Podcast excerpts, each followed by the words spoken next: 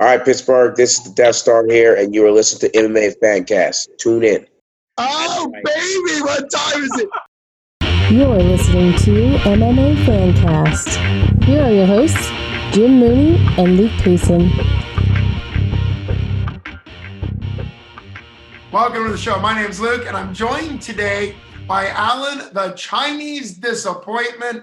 Lou, Alan, welcome. How's it going?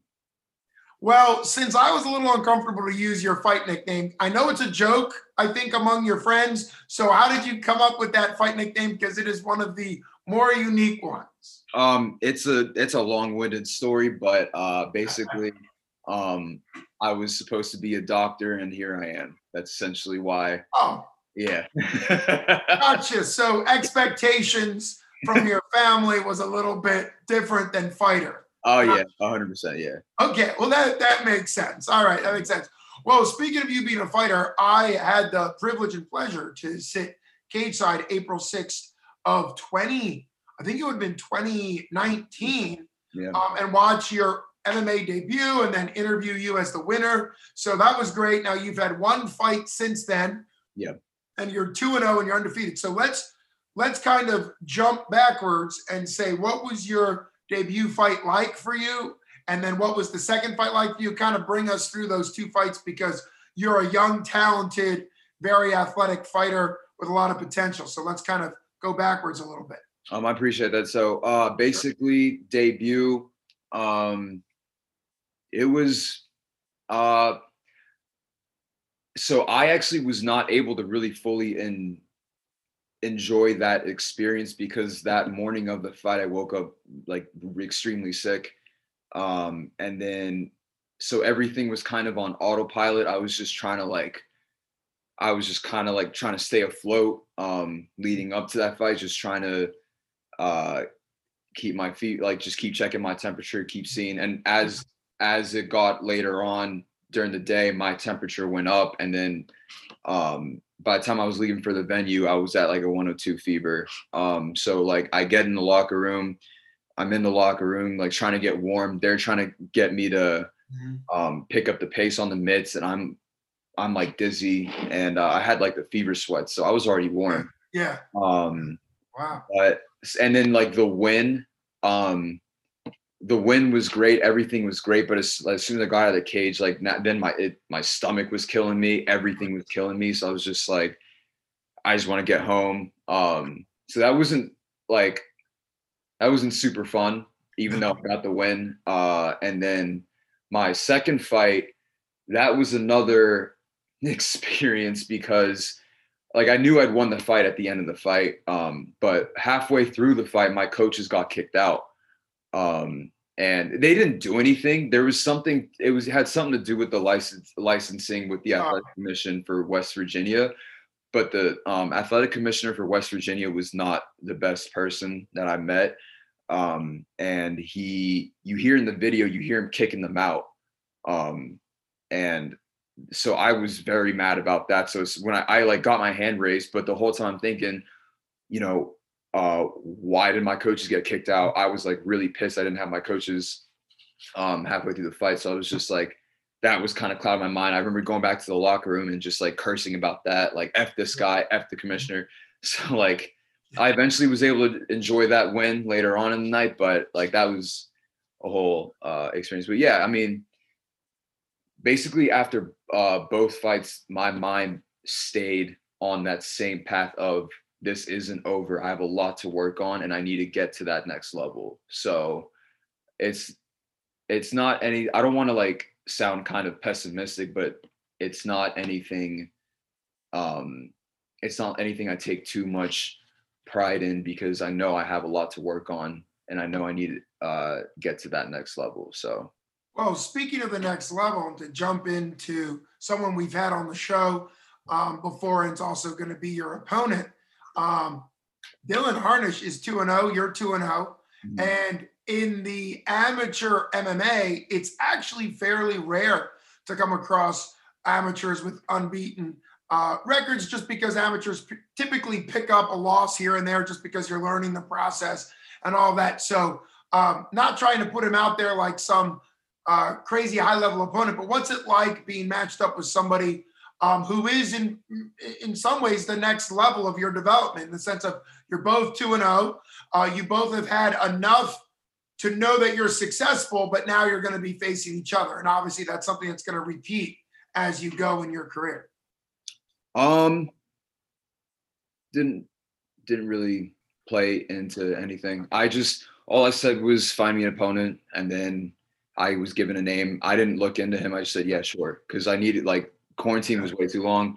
Yeah, fights. I didn't like care about the record. I I'm not talking trash, but he I he won one by DQ, so I like I was just kind of like okay. And it's we both only had two fights. That's yeah. not a very extensive career, and I'm not gonna yeah um I'm not gonna sit here and hype either of us up. I just know that regardless, um, I've been in the training room day in and day out with some savages, and even like uh, like a huge shout out to the people I train with at Stout, like Jonas, um, Will, Ty. All every, there's too many people to name, and then especially during quarantine, yeah. um, when everything closed down, Kama was nice enough to let me come in every single day and work with them. Dave Sachs, I continued working with him as well. He helped me sharpen everything worked on a lot of things with me. So I want to give a huge shout out to those guys at the academy who let me into their gym during quarantine when they weren't supposed to be open. So Kama, De Jesus, um, Dave, Shako, Patton, all of them, and then guys at the Mat Factory too. I've been in the room um, with them as well constantly, like Isaac uh, Fadi, who's fighting tomorrow on uh, UFC Fight Pass. Yeah. J- JP, who's also on the card. Um, everyone from the Mat Factory. So, like, I've been in the room. Um, with high level people trying to take my head off and like i'm not it basically it's this fight is not going to be any harder than any of my sparring that i've been doing so well it sounds in addition to all of those incredible names the three main gyms i brought this up before in the pittsburgh world of mma are stout like as you mentioned mm-hmm. uh, your home gym which is stout but also the academy and the Mat Factory and it's nice to see how Pittsburgh is becoming like those three gyms are starting to have fighters train kind of among all of them, which is hats off to everybody doing that. But you mentioned Jonas, um, who we've seen fight. He's a he's a heck of a pro fighter, but he always had that expression, records are for DJs. And it kind of sounds like you picked up on that as being one of his sparring guys and being close because you're you're not putting a lot of emphasis on the record, you're putting emphasis on the experience. And so what are you, which is good. So what are you looking to experience in this fight? What do you want to see out of yourself as an experience? Um, well, so from what I've already experienced in the cage, you're a different fighter under the lights. And that's that's why like I didn't study my opponent, my opponent's fight because I know he probably performs better in the gym. Like that's generally what it is with athletes. They perform better in the practice room. Um, and like even though I won my my two fights, I was not happy with my performance, and I said that after my uh, last fight. I was like, I like I easily could have um, performed way better. I I'm not gonna lie, I did freeze up, but even though I dominated the entire fight, um, I know I'm capable of way more. But it's also it's different because these amateur fights they're three two minute rounds. That's a total of six minutes of fighting, and I'm used to five minutes sparring rounds, so I have more time to get things going. Um, so uh, I guess what I guess what I'm kind of focusing on is just making sure that everything I do in the training room shows the night of the fight when the lights are on, when people are watching. So sure.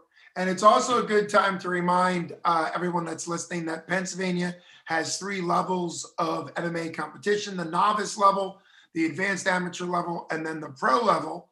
And the advanced amateur level, from what I understand, you have to have three amateur fights uh, to go advanced amateur, and you have to have a winning record in those uh, amateur fights. So technically, uh, you already are at that level in the sense that with two and zero, oh, you you will have a winning record regardless after three fights. But I don't think this is an advanced fight for you, right? This is still your last novice, um, most likely. So, um, and you bring up a good point because th- there are differences that happen when you're fighting.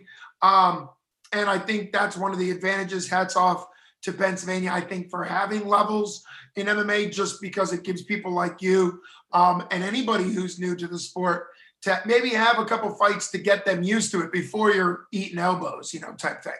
Speaking of elbows and knees and all those things, how do you train? Because a lot of the guys you mentioned are pros. Yeah. How do they train with you? What do you do and don't do in sparring with Fadi and and, and Jonas? And a lot of those guys are, are pros, obviously, and they use a different skill set.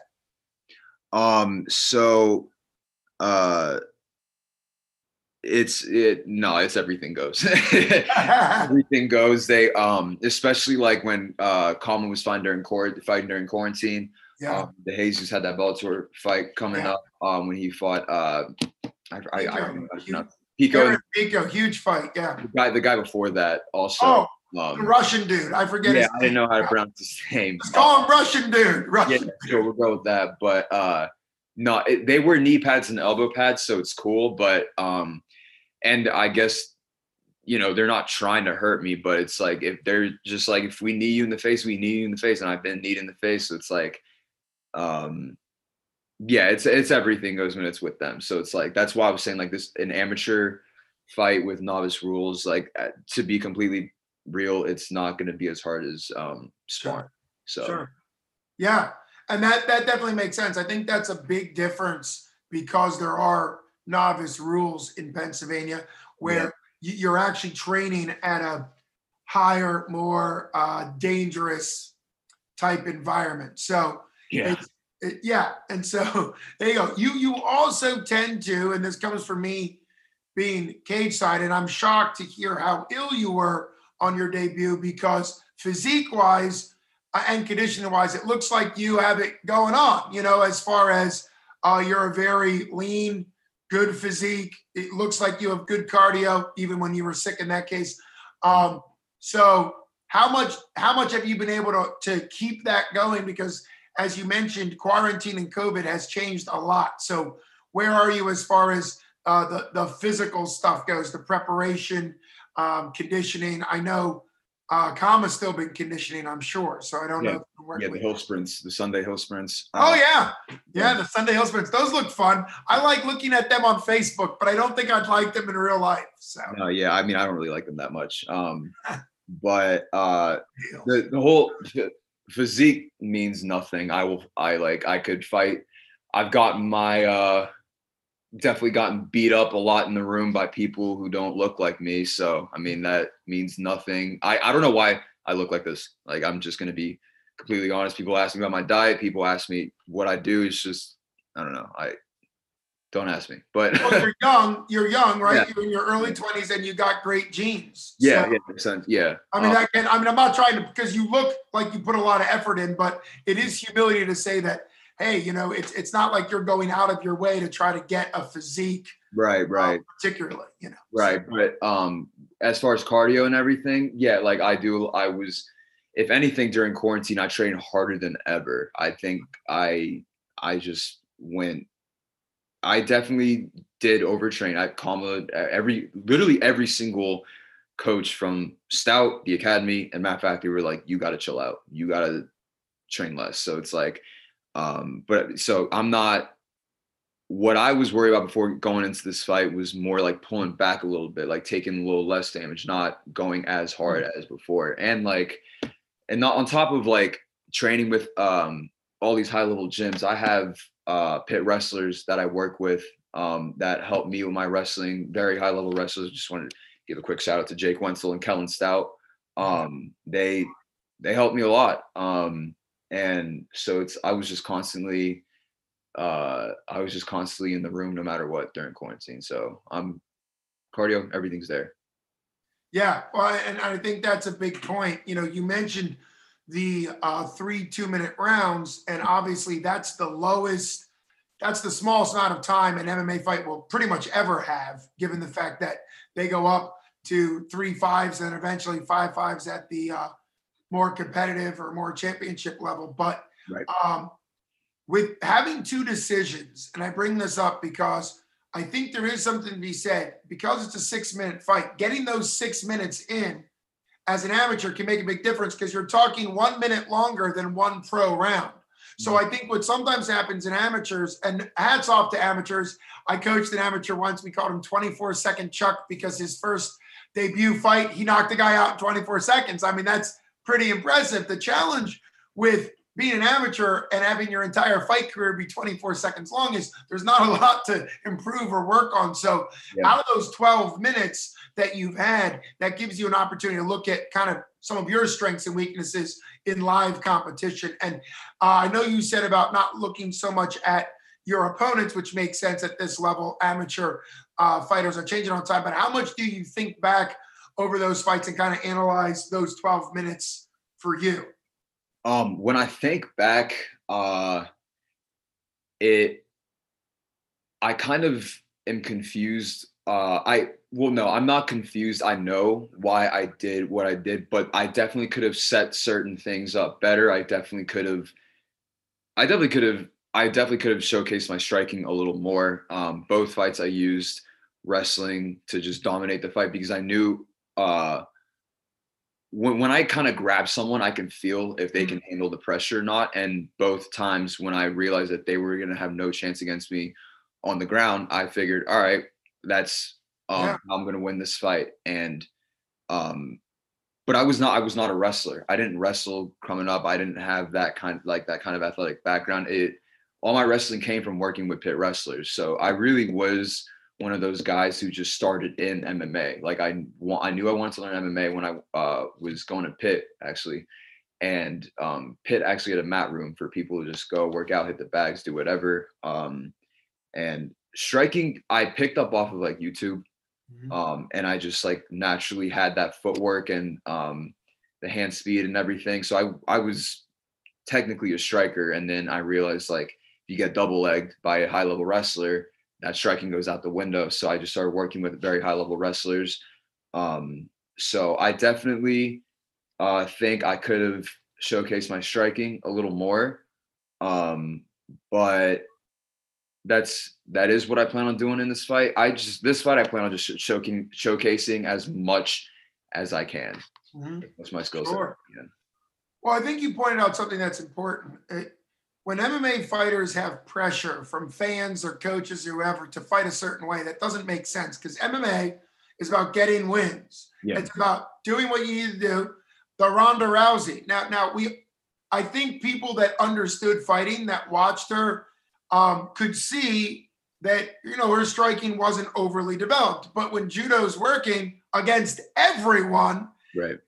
I mean, uh, you know, why should somebody put themselves in harm way if they can win a different way? You know, so it's one of those things where I think it's very wise when you grab somebody that you kind of feel where they are, and if you can take them down, you take them down because it's it's the best way you can win a fight. Just like in pure boxing or let's say kickboxing, if I see that somebody or if somebody sees that somebody has an obvious flaw in their game, they're going to take advantage of that. It's the same thing. MMA just tends to get the reputation some people do with grapplers.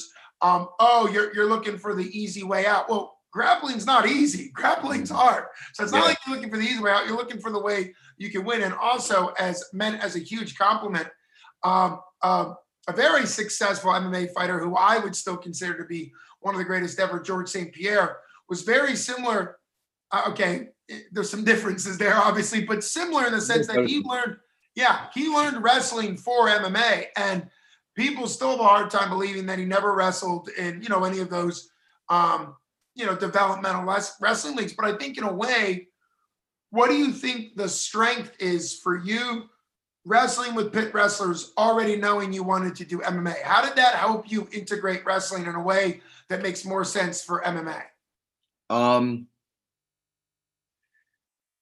that top pressure and ground and pound, essentially. Like it wasn't like I, I like found a way to. I'm not a very submission oriented guy.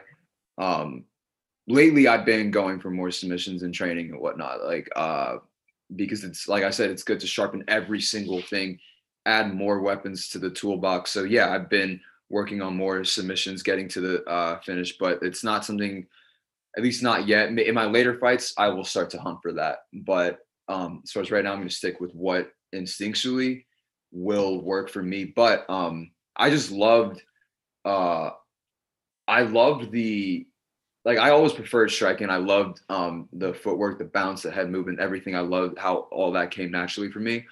But then once I started, I was trash at wrestling because I didn't know how to wrestle. So like I hated it at first, but like I forced myself to keep going until I loved it. And then once I was able to start kind of um, using that wrestling top pressure, being able to ground and pound people, like that was just really fun. I just love watching people just have this look on their face like they're drowning, like they can't breathe, and they're just like get get off of me, but like they can't, they can't get me off of them. Um, it was just something about that style, like Khabib like I that style is just like so it's so humiliating um for the other person. So yeah. that's the smothering. It's interesting when you bring up Khabib Obviously, he possibly retired uh, mm. for his career, although there's already talks he'll come back. But I think other than his last fight, where he clearly was dominating and then decided, which is hats off to him, to pull out some more complicated, kind of more,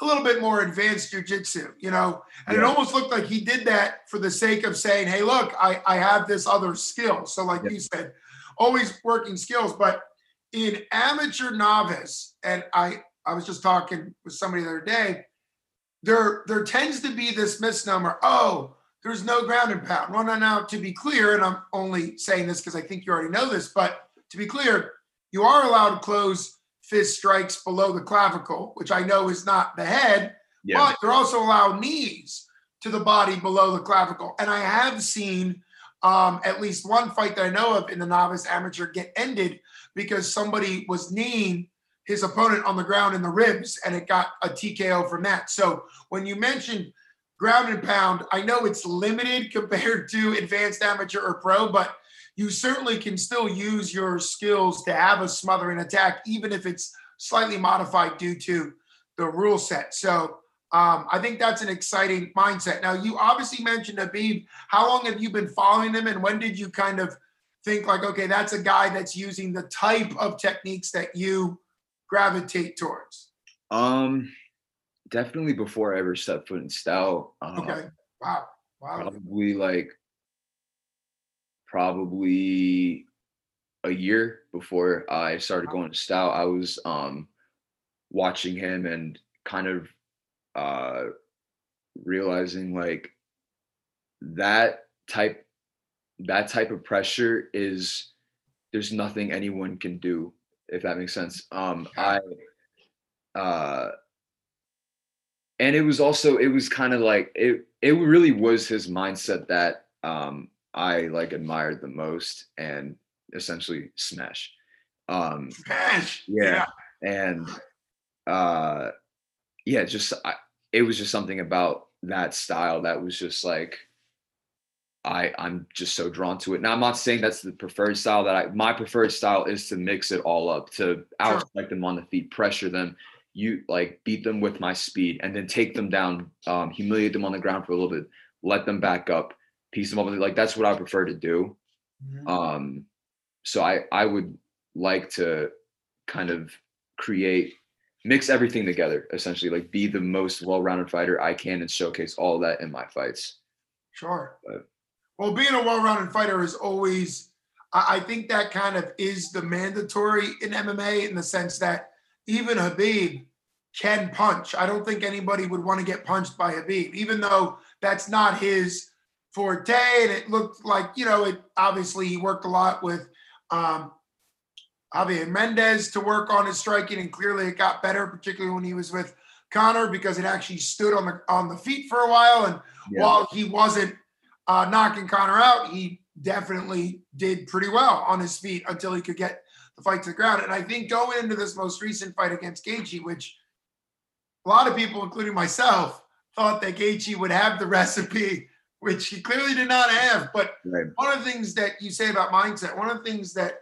Khabib said is he literally said, but in his in his you know the way he speaks, he said uh, a hundred takedowns. He, like he literally was like, I'll I'll do it until I run out of time. You know, so it was like he, he wasn't saying, oh, I'm going to take him down on the first one or two times. What's that mindset like since you like him so much that the, you need to kind of have a tough mindset where even if things aren't going exactly for you. You can keep doing what you need to do to be successful as opposed to abandoning what would work for you.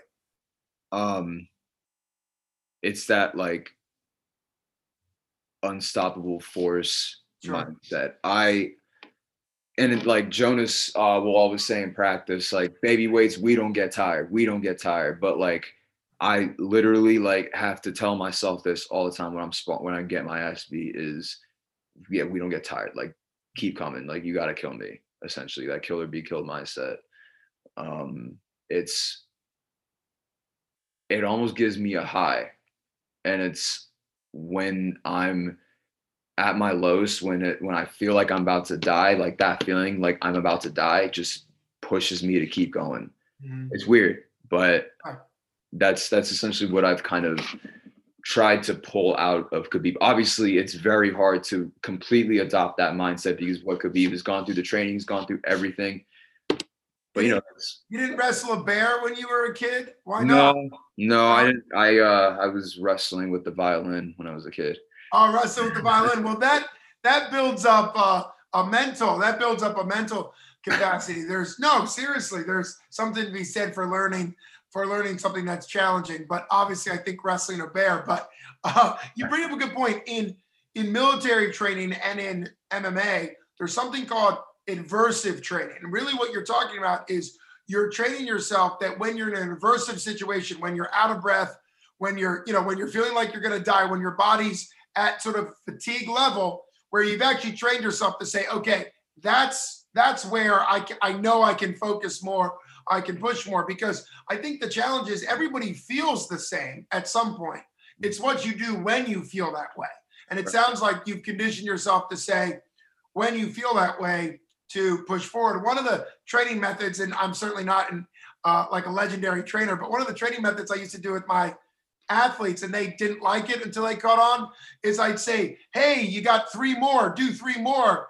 And I would keep doing that for like 10, 20 times, right? Because mentally, as soon as you tell yourself, I only have to do one or two more, you're you start taking something off. You start getting and and the first couple times I did it, they're like, no, you said we were you said it like three more, we were done. I'm like, no, no, three more, three more, two more, five more. Because there's that mindset, you just have to keep going. As soon as your mind says only blank more, you you you, you start shutting down. And it Right. sounds like you already have done that. So um, you mentioned a lot of people, uh, the training partners and coaches. Uh, I don't know if you have sponsors or family members, people, friends that you want to thank as far as your support group, or if you're kind of um, not sponsored yet. Which you know, if you're not sponsors, sponsor him. But uh, but kind of where are you with some of your thank yous and shout outs? Um, I want to. Every whoever is watching this will know um, who they are, but I essentially just want to thank every single person that has um, been supportive of me chasing after this. Um, and I want to, obviously, like I said, I want to thank everybody that I train with as well. I definitely missed, yeah, I missed Mike and AJ from Stout. Like, I, I definitely missed a lot of names. Um, I hope no one gets offended, but there's just so many people. Oh yeah, and I and people at All American too, like Nick Brown, Ethan Hayes, like they they've been pushing me as well, like that. Um, there's so there's a lot of people from this area that I just I have to thank for um, putting time and effort into me because like we all like there are a lot of fighters in this area that want to make it to the top, that want to make it to the next level. And we, even though it is a one man sport, we do kind of have to we do kind of got have to work together. Yeah, absolutely. There's definitely something to be said. It is a individual sport, but that individual has a team or an army or a training crew around them. Um, and that goes all the way back to some of the, uh, I think they were called Ludices, but the gladiator schools um, were one of the first, and I'm sure even before that, but the gladiators thousands of years ago had they had to train together, even though they often fought alone, because that's that's the only way you can get better is to train with people at your level, or as you've been pointing out, even hopefully above your level. Because that now, just as a as a kind of a fun question, are you coaching um, at any of the gyms at Stout? And if you're not, what skill would you most want to teach a new person? So are you coaching? And if not, what would be your like one, man, I'd love to teach a newbie blank skill. Um, I'm not coaching uh, at, at Stout. I am gonna uh, be one of the personal trainers at the academy coming up. I'm just Okay. on this fight right now, but uh, Dave did um, put me on as one of the personal trainers at the academy, so I'm looking forward to that. But that, that's I'm not that's not like a coach or anything. Um, Right. But uh, I will say. I would like to do one-on-ones. Um, if and you're you were asking what skill I would like to teach. Yeah. Um, I mean, if you're doing one-on-ones, you're probably gonna have to teach all the skills. But I mean, Right. as far as something, because here's what I think of when you teach a beginner a new skill, it's like what skill could you never get tired of teaching? I guess like for me, jabs. I love teaching jabs that you need them. They're kind of get overlooked at times, but like I could teach a person to do a jab a thousand times, even though it's repetitive, but it's like, okay, I know this is gonna help them. So is there a skill um, that you would like never grow tired of teaching somebody? Yeah, honestly, it depends um what they're trying to do. They're just they're just trying to do it for fun or whatever. I'll, yeah, the jab would be the main thing. I would constantly be working on them with finding their distance, yeah. footwork. Yeah. Um, if they're trying to fight, I would be beating wrestling into them first Sure. and foremost. I'd be beating wrestling into them, wrestling takedown defense and takedowns, um, because that dictates where the fight goes. Um, and then from there, we could figure out, okay, are they a better striker though, or do they prefer to be on the ground? And then I would kind of branch out from there. Mhm. But yeah, Well, it's very insightful. And also, um, always important when I interview, particularly regional amateur fighters, is uh, you and many others, you, you need income. You got to have money coming in somewhere. So, everybody that's listening to this, consider Alan for personal training and then potentially one on ones. right. Um, And because, violin lessons, and what? violin lessons. Are you actually, I mean, are you still a violinist? Like, Um, well, I mean, I I started at a really early age, like before I can even like I could really form super coherent memories and wow. that like the way Khabib's dad beat wrestling into him Yeah. is essentially what it was for me with the violin. So um, Wow. I like I'm not still consistently playing all the time or anything, but I'm Well, you could teach. yeah, yeah, yeah. Well, hey, I mean that that is definitely something. I think one of the things. No, seriously, I think it's one of those things where um, any any skill you have takes both the mind and doing it, and that's just like MMA. You gotta you gotta know it to do it. Violin, you gotta know it. You gotta think differently. They've done a lot of research. Um, as a counselor, I've you know looked a lot into uh, neuroplasticity, which is the way the brain functions, the way it creates neural pathways in the brain, and music which I unfortunately do not know, but understanding music, the scales, singing, playing, whatever it is, actually creates like your brain has to think a different way, which can be an advantage. So, um, yeah, hit hit Alan the Chinese disappointment up for violin lessons. Why not? But since I already asked you, uh, you know, job wise, what are you doing to pay the bills? Like, what, what doing one-on-ones and stuff with people like my friends outside and stuff who Okay. wanna yeah. good? Yeah. But Well, uh good. That's an important. That's an important thing, and for everybody that's paying you to train them, that that's helping somebody pursue their dreams. That's a big part that a lot of people miss in MMA. Is um, people do not start off in MMA making money. Oftentimes, it takes money. It doesn't make money. You know. So, yeah. So that's great. Well, okay. I appreciate. Do you want to do a prediction or any thoughts on the fight as we wrap up? Um, any one-liners? I will break you anything like that? Uh no, like like I said, it's um it's it's an amateur MMA fight. It's a Yeah. hard sparring sessions. But I mean, yeah, no, I predict the win, obviously. Um, but I'm not gonna sit here and be like, I'm gonna knock him out in the first round. I'm gonna come out absolutely perfect. And um, no, I'm I predict a win, and regardless, feet, ground, I'm gonna I'm gonna make him feel like he's drowning. So Well, I appreciate you coming on the show. Thanks again. Can't wait to see you in action. Take care. all right, have a good one. You too.